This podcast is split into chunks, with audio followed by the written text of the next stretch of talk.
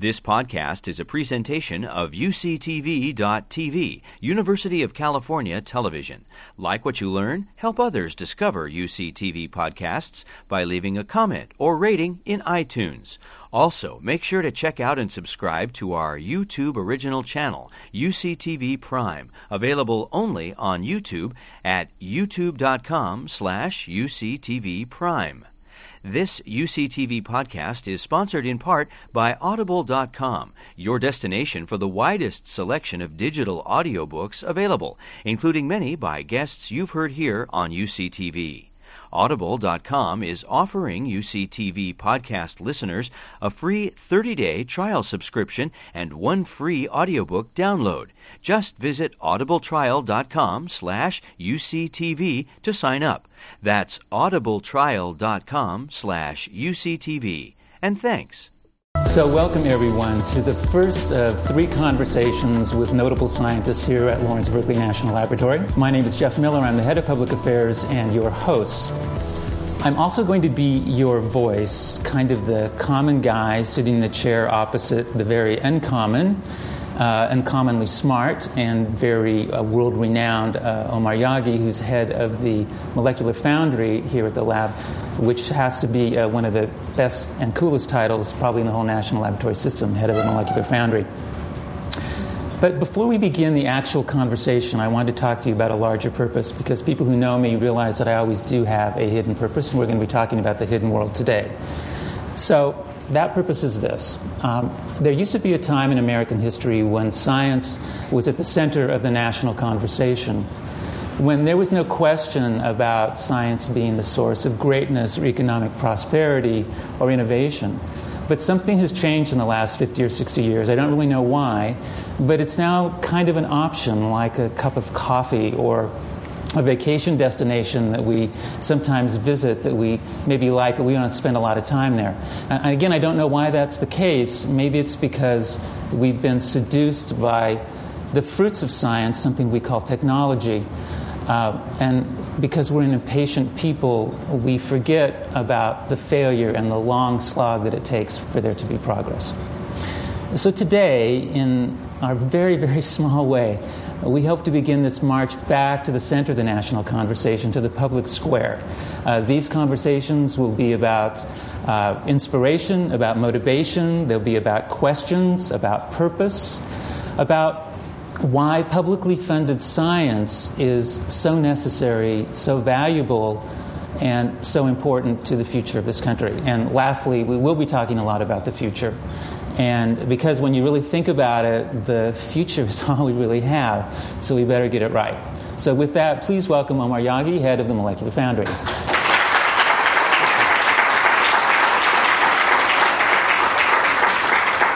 So, Omar, if I may call you that. Please do. Okay. Um, I did my own little poll, was the average not very good chemistry student, uh, talking to people about chemistry, non scientists. And it's interesting to me that the, in the common parlance, chemistry is often referred to in relationship to people and the chemistry that people have between themselves, this transformation that goes on. So I, I want to start with a couple of questions. Number one, if is the chemistry that you do have any bear any resemblance to this kind of transformational aspect that happens between people? And again, as kind of the average student in chemistry, what is it about chemistry that I need to know that's going to make me realize that it has value? I, I think um, know, chemistry is really about atoms and how atoms are connected in space.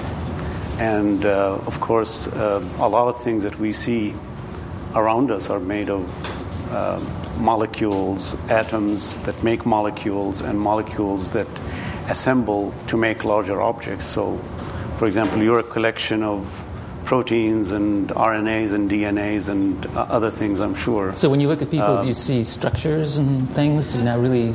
Um, I do, but I don't recommend that you do. Why is that?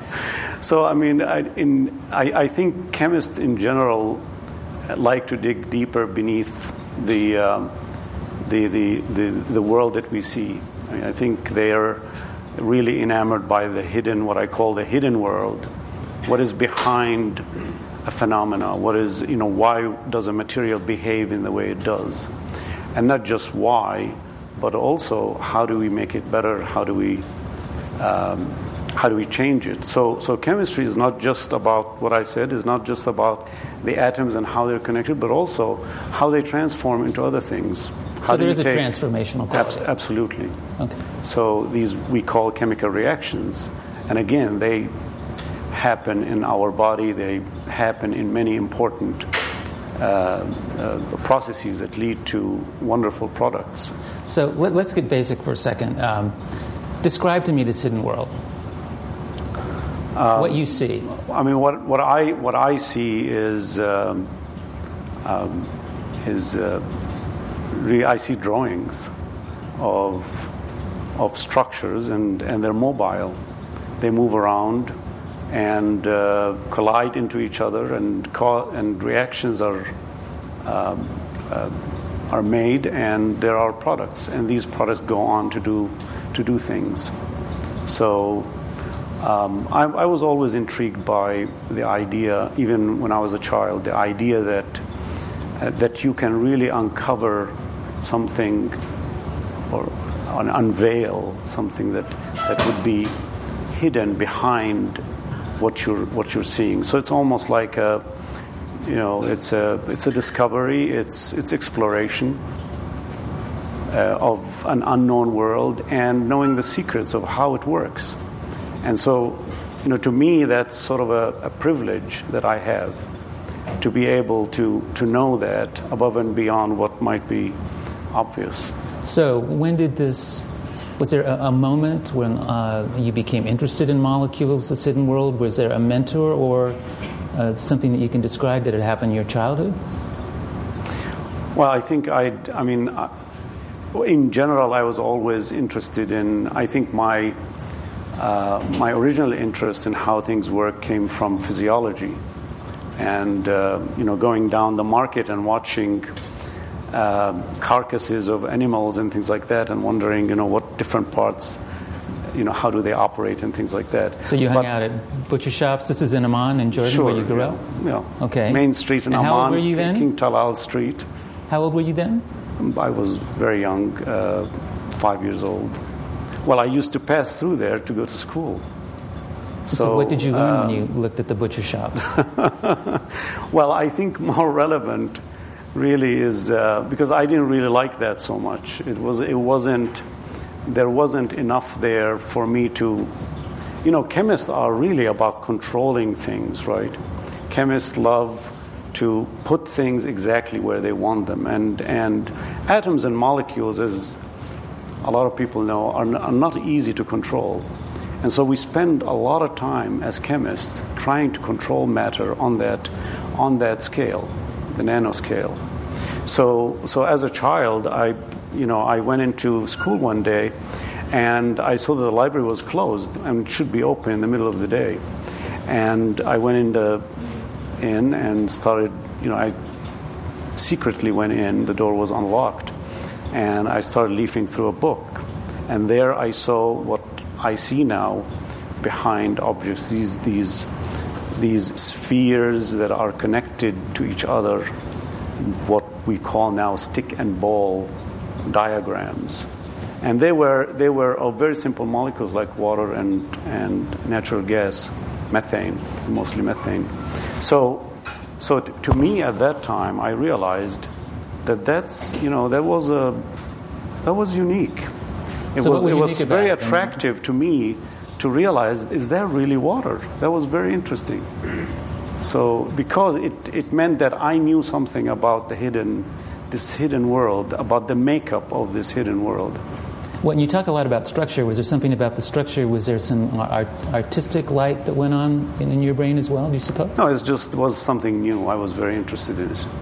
Okay. So, were you interested in other things? Like, did you play sports? No. I mean, no. No, I was No? actually, sport was my worst topic. How so? Um, uh, the, our teacher would constantly push me into the field while the kids are playing, and I would always sit on the sideline watching them play and probably not even just had my eyes open, but uh-huh. probably thinking about something else. I don't know. But, uh, but anyway, I, that was my worst topic. Okay. Yeah. So, but in general, I was, you know, yeah, I mean, growing up, I was, uh, I would sit in a corner and read and uh, write, whatever. Uh, and draw. But in perhaps? general, for example, I don't know how to bike. I don't know how. I'm, I'm horribly terrified of of projectiles, you know, balls coming at you, you know, soccer. I don't like that They didn't make you play dodgeball in Jordan. no, no. Yeah, good, that's good. No, okay. Yeah. That's good. But I think, I think at the heart of it, if, if I think back at my childhood, I think what was attractive to me was knowing the makeup of something that is so common as water or natural gas.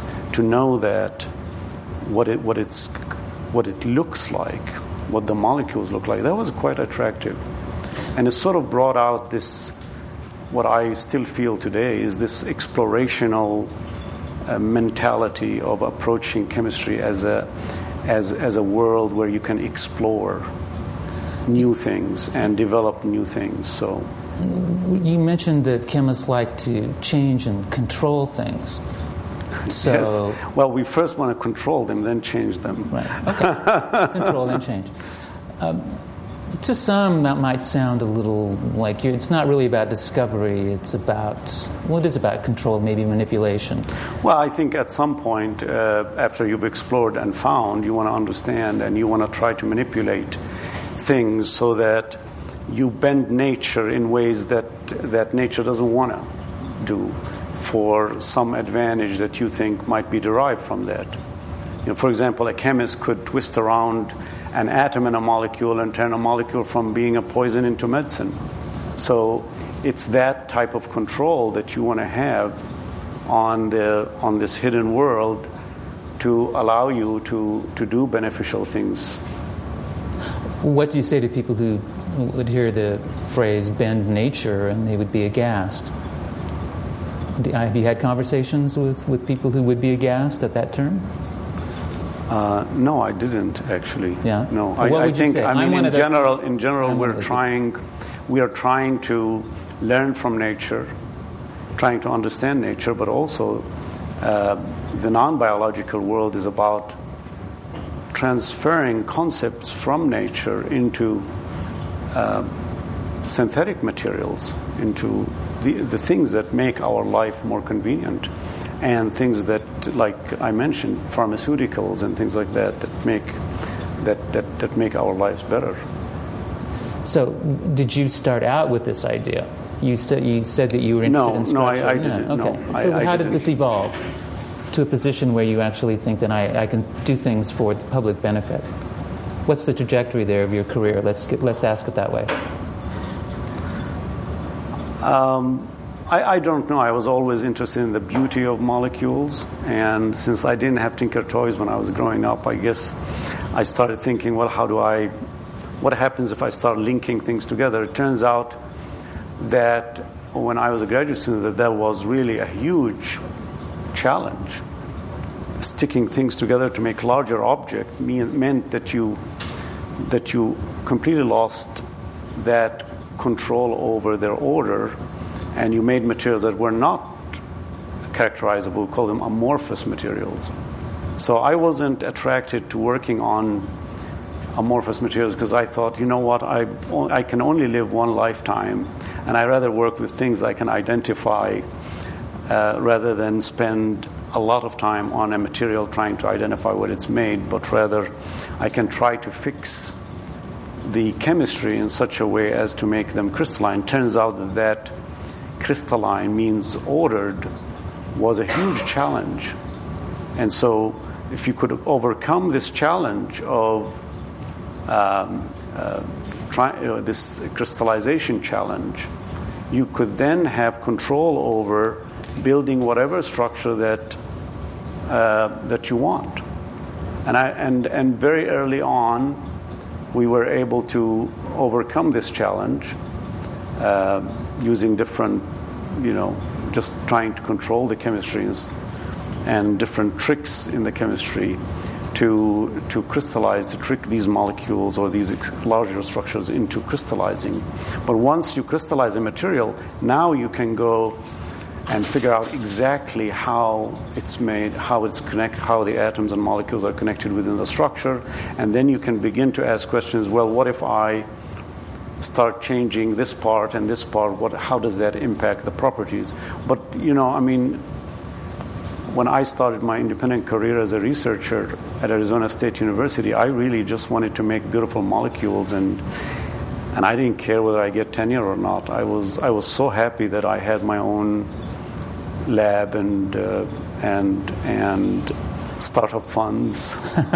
so you would make these beautiful mo- molecules and then and see what they could do, or what what what did well, you do? Well, I mean, initially, initially we were very excited because you can make them because hmm. you know it was it was really exciting because you can take inorganic units and organic units and stitch them together into very large structures, and you had control over both of these chemistries now you've combined two chemistries that people originally thought were separate. The inorganic and the organic. The, the, organic and the inorganic. And the potential is huge because you know you've got the whole periodic table to work with on the inorganic side, and you've got libraries of organic molecules that are known that you, one can use in this process of building of building structures. Okay. So if I may so ask, this, yeah. one second. So yeah. just for, for the yeah, average person when you now. talk about, I, know, I, I want, I want to get you started, but uh, the, the scale, when we talk about these large structures, so for the regular person, what are you talking about, large structures? How, give me a sense of how large is uh, large. They, yeah, I mean, they, they range uh, in, in size. They can go from the nano size to a size that we can see with our own eyes. Assemblies can become large enough that you can actually see them in the form of crystals just like a, a piece of diamond, let's say. Okay. Um, so. Um, and we're all chemists equally curious about this inorganic organic fusion, if I may call it that? I think most most chemists are, um, yeah, I mean, maybe the feelings I am, I've just expressed, maybe not uncommon among chemists. I think we're all excited about this exploration and discovery, trying to find out how we can make new things and what are these new things going to do. Um, so, and, and some of us who are lucky enough to discover the right thing uh, that has eventually benefit to society see the fruits of that labor. And many, many of us are quite happy just making molecules because they're very beautiful. But it, it goes really beyond that because because basic research, which is doing things for the sake of advancing knowledge, is also a, an intellectual, you're overcoming intellectual uh, challenge, you're addressing an intellectual challenge. And when we started doing this chemistry, it wasn't obvious to me how they would be applied. I mean, I had I had some hunch, but I was it wasn't to me it wasn't exciting to just improve on a property just because you can functionalize and vary the components. Um, we were trying to address a challenge of how do you take molecules, the makeup of things, the makeup of living things and, and, and synthetic things. How do you take these building units and stitch them together into variously shaped uh, molecules and extended structures? Uh, that has much wider impact than just making a good material for you know storing natural gas. Okay, so let's and talk about if, let's let's get to that now because we're talking about something that if I went to Google and, and typed in Omar Yaghi and metal organic uh, frameworks, how many citations would I see? A lot? I have no idea, but I imagine quite a few. Yeah. Okay, so that's what you're most famous for, I believe, or maybe some other things I don't know about which we yeah, can discuss. Uh, but so a metal organic framework, uh, MOFs, I believe they are called. So tell tell me about them. And again, you talked about the impact and the impact on society, on the public. What can they do for us?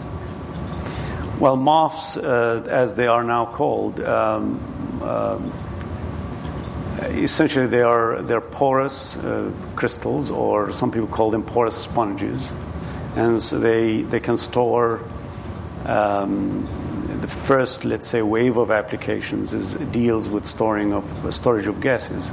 So just to make it uh, uh, really a simple analogy is that if you take, let's say, a container filled with a MOF, you can store more gas in that container than a container that doesn't have MOF, which seems a little strange and like magic. But the reason you can store more gas is because by virtue of having the MOF material being attractive to that gas, you can stack gas molecules within their pores a lot closer than those gas molecules would be had the material not been there. Gas molecules like to stay away from each other, they repel each other. Mm-hmm. But when, by virtue of having the MOF material act like a honey in a honeycomb, you can assemble gas molecules and stack them, let's say, as you would uh, stack cars in a car park closer to each other, overcoming their repulsions and therefore storing more gas. So, capturing carbon, for example. Capturing carbon is another is another potential uh, application. There's a lot of interest right now in uh, uh, using MOFs, specially designed MOFs, by virtue of the chemistry that is being developed now by many groups around the world, of tweaking the substituents on the on the components in such a way as to seek out just carbon dioxide from among a host of other gases like nitrogen and oxygen that exist all around us. So, to be able to create a material that can seek out a small molecule like carbon dioxide from other molecules like it, other gas molecules that look very similar in size and shape to, CO, to carbon dioxide, is, is quite clever of that material. Okay, and perhaps so, of the chemist too. And hopefully, this then would have impact on. There's a lot of interest because MOFs are easy to make. They're they've been demonstrated to be scaled up to multi-ton quantities. Many things, many of the good things you need to see in a material exist in in these in some of these MOFs. Okay, so would we envision a future where MOFs would be arrayed or deployed along freeways, for example, to actually you take can, carbon out yes, you, you can. You can envision that. What would be the practical uses? so, what would be the other? What would be another practical use? Maybe that's more visionable. Um, I, I, mean, I think that uh, that, that the, the chemistry now is so sophisticated that if you think about how enzymes work, where there's, you know, there's a pocket into which, let's say, a substrate comes in and gets transformed into something else. Let's say methane going to methanol. Mm. Uh, that pocket is, is a, is a well defined entity that has a heterogeneous uh, composition of molecules and different metals in different uh, connectivities. And this heterogeneity makes that a unique entity that can be very specific to this useful transformation. Well, imagine if we can create that inside a MOF structure such that the MOF interior is like a vessel that is tailor made to transform natural gas into a fuel, into liquid fuel. Or instead of pumping carbon dioxide under the ground after we capture it, why not take carbon dioxide and convert that into a liquid fuel? Why not? Using these entities. Well, because the basic science of doing that has, is, is just beginning to, to, to, to be pursued. Uh, we need, you know, there's, there should be, we don't know a lot about the chemistry of carbon dioxide outside, outside the body. And, and uh, and so, so we need more attention uh, to be paid to, to developing the chemistry and reactivity. We discussed transformations, which is, which is how you're going to get to these liquid fuels. We need to understand the chemistry better. How does carbon dioxide interact with, the, with its environment? So, is this a problem that you're working on? This is a problem that not just I'm working on, but many other scientists are. There's a major effort all around the world. I mean, a huge effort is being is being made here at LBL and and at at, at uh, University of California, Berkeley. So, so this is a huge problem, and uh, and uh, we need to address this problem. This is it's urgent. The reason we're capturing carbon dioxide now is because we have no other way to do it. We're just storing it under the ground, and because we have no better way of there's just so much of it. Um, we need to understand the chemistry so that we can convert it to fuel and make it make it. If it had to be stored underground, could we extract it and then turn it into a fuel? If, if, if the timing of the of the research did not exactly work out. Uh, ultimately, yes. If it, um, yeah, ultimately you should be able to do that.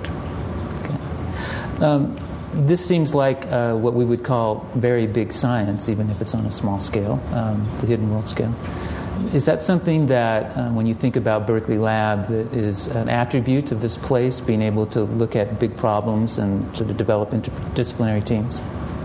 Well, I think that's a strength of, of this lab, and it's an attractive place to, you know, it's attractive, exciting, I think, exciting place to do this kind of science. Converting CO2 into liquid fuel is a huge problem, and not one scientist can solve that problem on their own. This, need, this requires many great minds to come together, and LBL, I think, uh, is, a, is a great place to do that. It has demonstrated strength in the in forming teams to address problems from beginning to you know down all the way to fruition.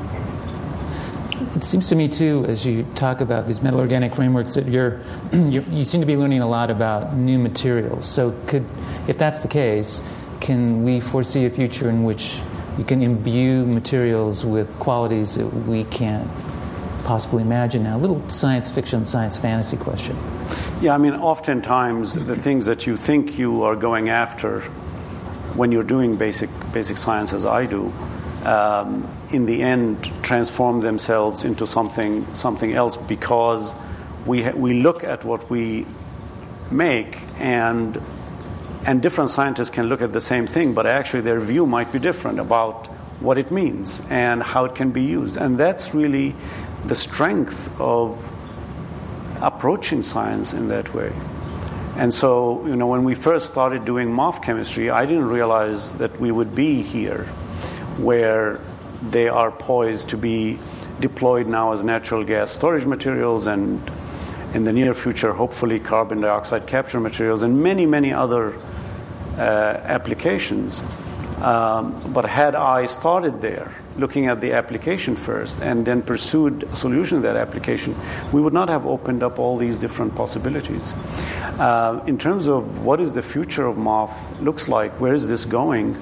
Is that now, if you can, if you have control over uh, decorating the interior with these organic units and then varying the metals, now you can start thinking about maybe you can design sequences of functional groups in the, in the MOF that code for very specific properties. As I mentioned earlier in, in the, my initial remarks, just tweaking or rotating an atom or, or a group of atoms just a few degrees makes a huge difference in chemistry, in transforming a molecule from one state to another, uh, or transforming a molecule from, let's say, from uh, uh, let's say natural gas into a into a liquid fuel or something like that. So so could we? Um, we know that now we can design these multi-functionalized systems, and we we we we think that we have sequences, just like you would have sequences of nucleotides in DNA. These sequences are going to dictate our properties in a very very precise way. And that's really, it's a dream come true for, for material scientists. But it comes with a challenge. These are new questions and, and that has, have never been asked before. What is that sequence? Okay, we know a lot about the system metrically and we know it's ordered and everything, but we don't know what is next to what. But if and we did know, could we maybe design shape shifting materials? Yeah, I mean, I think always uh, once you figure it out, you can do a lot of different things with it. But in this particular case, the exciting thing is that you're asking new questions, but also the tools to identify these sequences are not known. So we need to develop new tools. That's a perfect arena for scientists to come together to create something much, much larger than what we are doing now and that's that's that's what I'm excited about. And this work takes place at the Molecular Foundry. This, uh, it, well, um, as you know, many people now are working on MOFs all around LBL, Berkeley campus. A lot of foundry scientists are very interested in, in MOFs, um, but I think it's going to happen everywhere. So uh, I think teams are beginning to form to try to address this problem at LBL. So again, this is very exciting. Okay, well, let's talk a little bit about how the Molecular Foundry is structured. And for those who don't know, um, they're called it's called a user facility. It has nothing to do with a drug clinic. I made that mistake when I first came to the lab. Uh, but uh, why don't you explain what a user facility is and then how the Molecular Foundry itself is organized? Because it actually is, uh, only performs a great service, but it's actually very uh, central to uh, operations here at the lab. The Molecular Foundry um, is about um, making, making connection to researchers all around the world, from the US and around the world. And the way we make these connections is that our own scientists do great research, that the world wants to come and work with them. And so, so this happens in a, in a dual mode where a scientist would do their own research to develop expertise in a certain area and, and be known for that, but also they give this expertise to users that come to the foundry to use facilities. And for the most part, at the foundry is an unusual user facility in that a lot of people come to not just use instruments but also uh, collaborate and, and develop uh, their own expertise in what this foundry scientist is doing.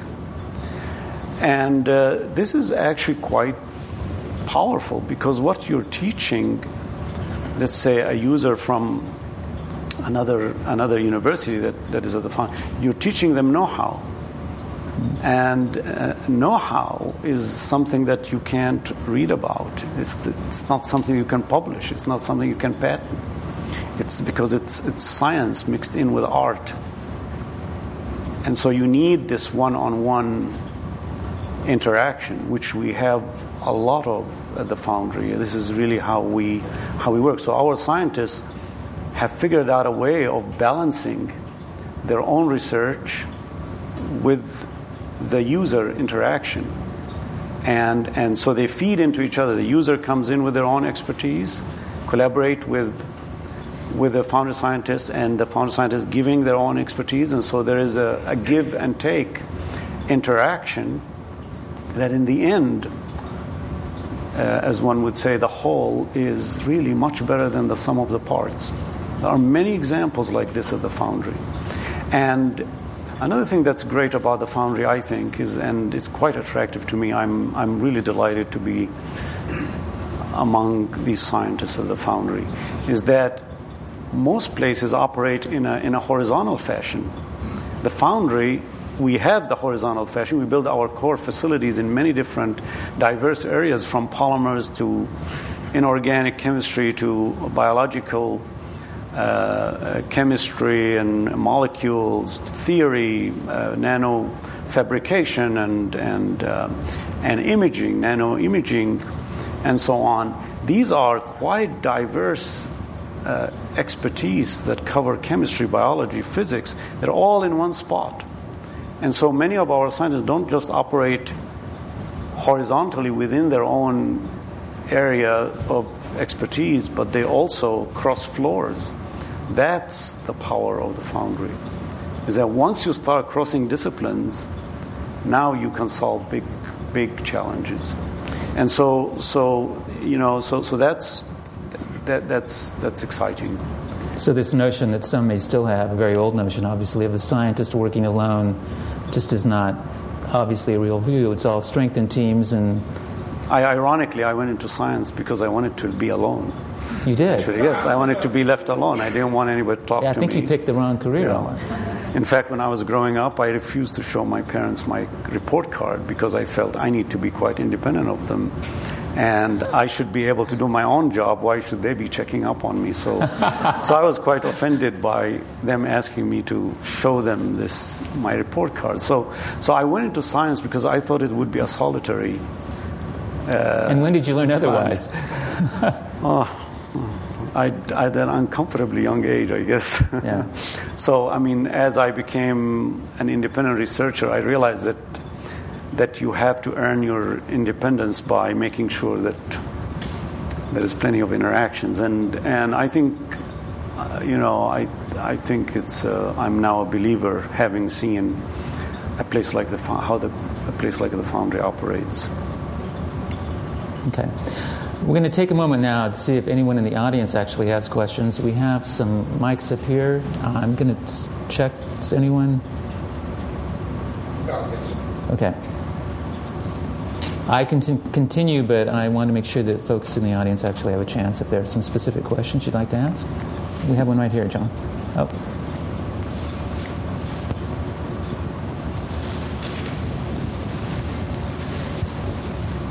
Hi, um, I'm a, an intern working at NERSC, and I spend a lot of time with software for simulating atoms and molecules.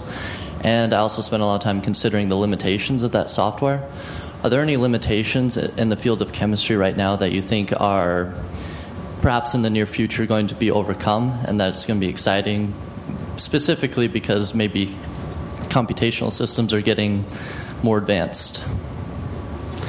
Yeah, I mean, I think. Uh, the work that you're doing, for example, that once you start, once you have a way of taking building units and connecting them together to make not just MOFs, but a lot of different structures of different chemical composition of different properties, then you need computation to not just tell you what kind of structure you need to get to what property, but you also need uh, need computation to tell you which structures are important enough to go after.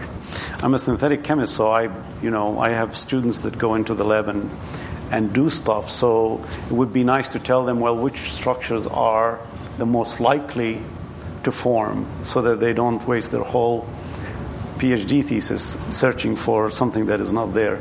Um, so that would be helpful. I think it adds richness to the way we think.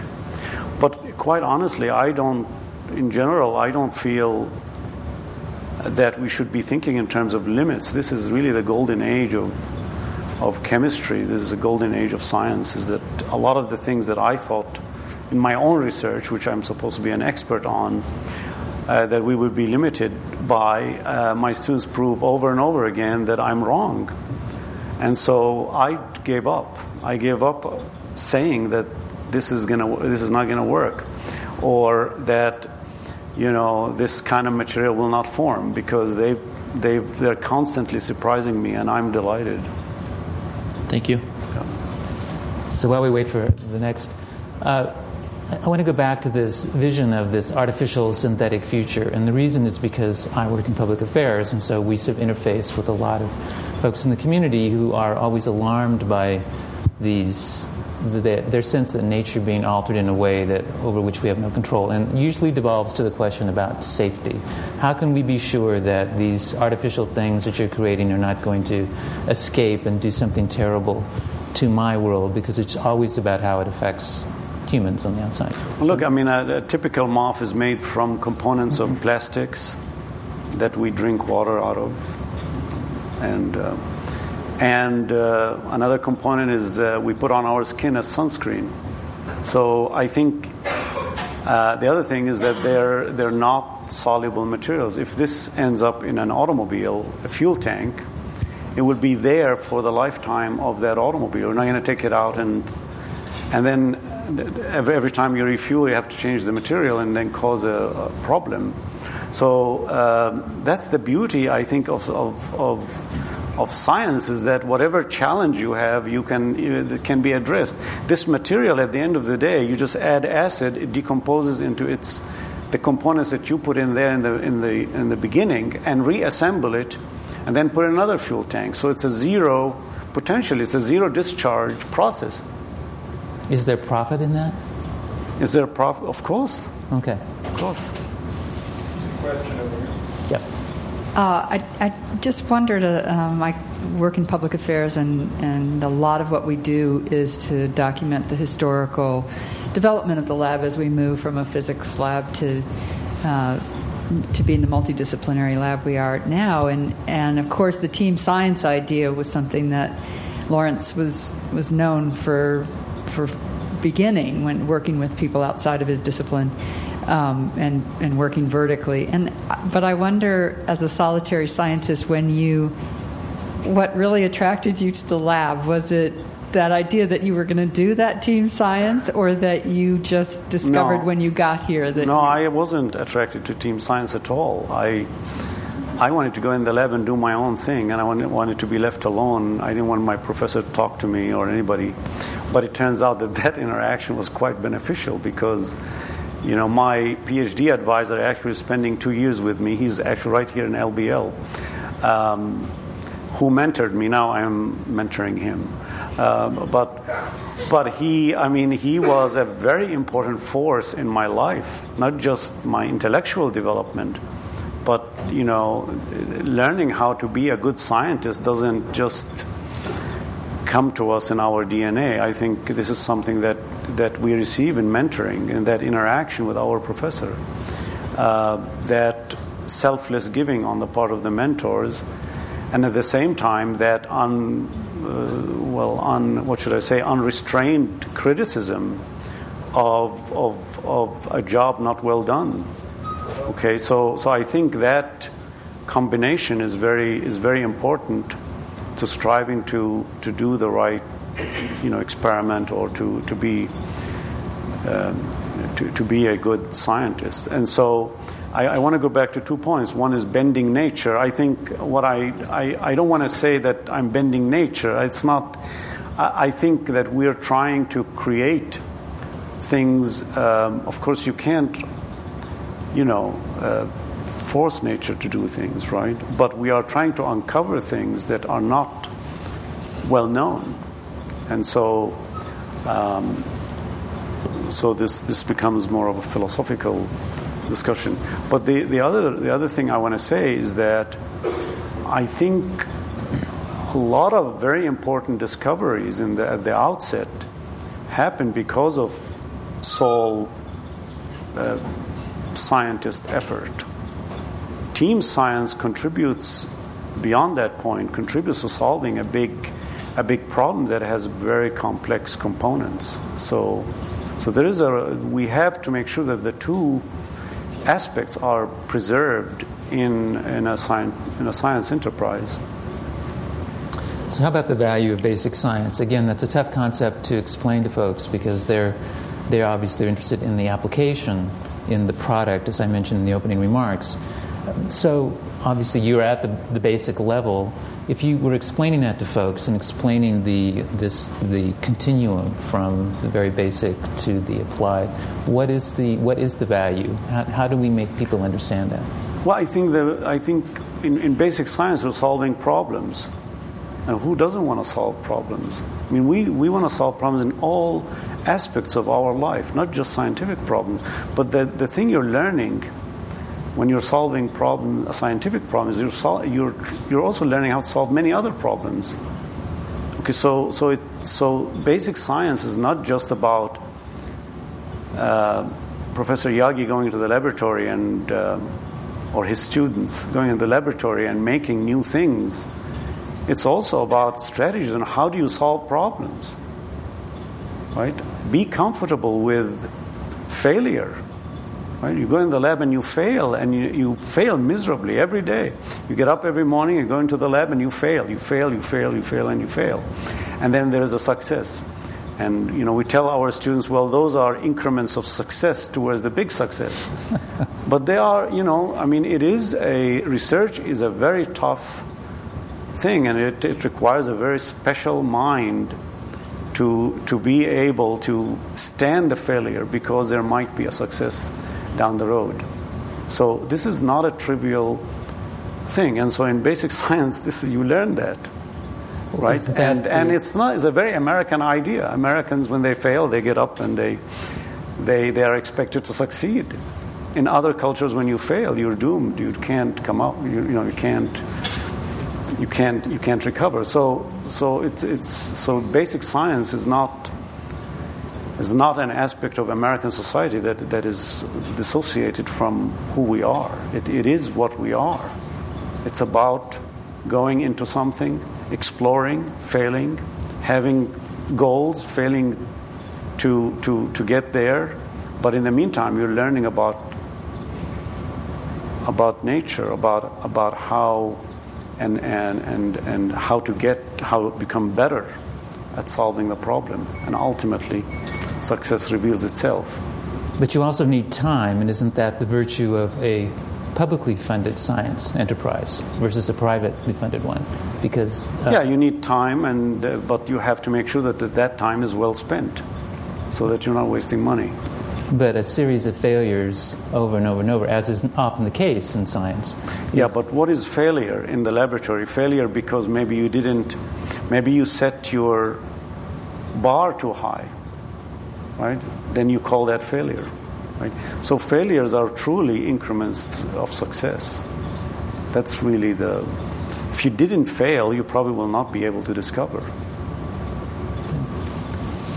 Are there other questions from the audience? This one right here.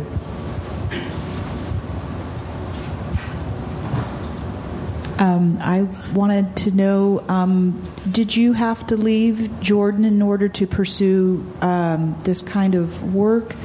Was it uh, hard to leave your home country to? I don't know if you came to America to study or just you came to America to to teach or, you know, what was the? Uh, do you ever go back to Jordan and share some of your uh, science or mentoring? I was just curious about that part of your life. Yeah, sure. Um, yeah, I one day I came back from school. Uh, I was in ninth grade, and my my father said, "You have a choice. You can go to the Soviet Union, become a doctor, paid for by the by the system, uh, or you can go to America and work for it." And uh, and I said, uh, "I don't want to do either. I want to stay. I want to stay here." I was in ninth grade, and he said, "Well, that's not an option." And so I was shipped off to Troy, New York where an older brother was there, and uh, um, uh, and so I lived nearby, and uh, I had to stand on my own feet.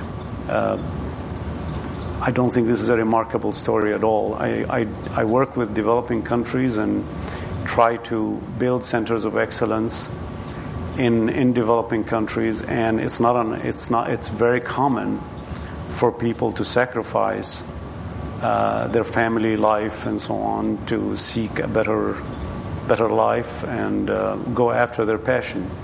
So, it, in retrospect, I should have had more fun. But you know, I was nervous, making sure that I go to school and make sure I can pay my tuition and things like that. But but uh, that's that's a story very common, I think, in some places in America, in in developing countries. Yeah. There was another question here.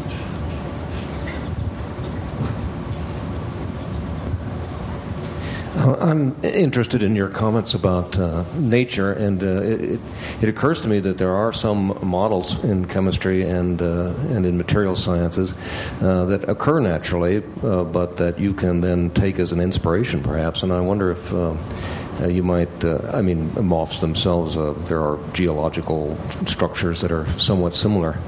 Uh, if you could uh, talk about uh, the re- relationship between inspiration from nature and, and your own inspiration. Yeah, I mean, I think I, I like that. I think I think we can be inspired by how nature does things. We're doomed if we think we can duplicate how na- mimic nature, but we would be well served, I think, to concept transfer from nature.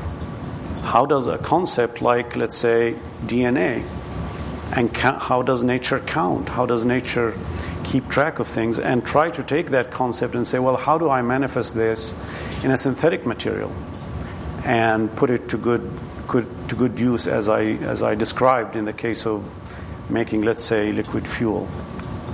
So inspiration, I think, is very inspire. You know, being inspired by nature is very important. But that's nature, and nature does things in a very specific way because it had a lot of time to to develop it. Making the MOFs or making any other artificial material in the laboratory, uh, we make things that have not been discovered in nature. Uh, they may be out there, I don't know. but but uh, but we we always we're very interested in, in how nature works. Yeah, but we should concept transfer from nature rather than trying to mimic mimic nature. Uh, just as a follow up on that, I um, uh, once met a chemist uh, at UCLA who was uh, involved in uh, building these new kinds of structures, uh, including clathrates, and he would carry around a bag of tinker toys basically on the bus, and he would you know, play around with putting these things together. But this was 20 years ago, and I'm wondering what kinds of tools do you have to do synthetic chemistry now? Well, um in, in terms of carrying Tinker Toys around, you, when you make a new structure, uh, first of all, it's really an exhilarating experience. When you look at that, when you've analyzed the crystals and you figured out what the structure is, and it emerges from that hidden world that I referred to, that is an exhilar- that's a rush that comes through your body. And that's a moment you never forget. The other thing is that to understand that structure, you really have to take those Tinker Toys and put them together. And if you come to my office in, uh, on campus, you'll see that I have. Um, I don't have any book. Well, I have three, four books, but but that's it. I have models. We call them molecular models, and and those were made uh, mostly by me, but also some of my students, because the only way to understand a structure is by building that model on your own, sticking them together just like they they would have during the during your chemistry during your reaction. So once you do that, you will not forget that structure. And so this is a very good way to keep to keep these things in your in your mind. The way that chemistry works in the lab is is actually it's it's embarrassingly simple. You take a solution that has a metal ion in it, you take a a solution that has an organic material, you mix them together, and out comes the stuff. So there are a few tricks here and there that you have to play in order for them to form ordered, to become, to, to, to come out as ordered form. But really, I mean, it's, it's, it's not, uh, it's not a, an 18 step process. You know, okay, those chemistry sets at home that, you know, your, your, chemistry sets at home, those are actually useful, actually, to uh, the kids play with? I, I was I, I, was told that they're interesting for young children. Yeah. Okay. um, a little word association game to close. I know you came from UCLA, so but before we get to the word association, let me ask you this: Is there a, a difference between the UCLA frame of mind and the Berkeley Lab frame of mind? Um, put you on the spot? M- maybe you should invite me again next year after I've had time here. But I mean, I think so far, well, I mean, LBL is, is, is smaller than UCLA.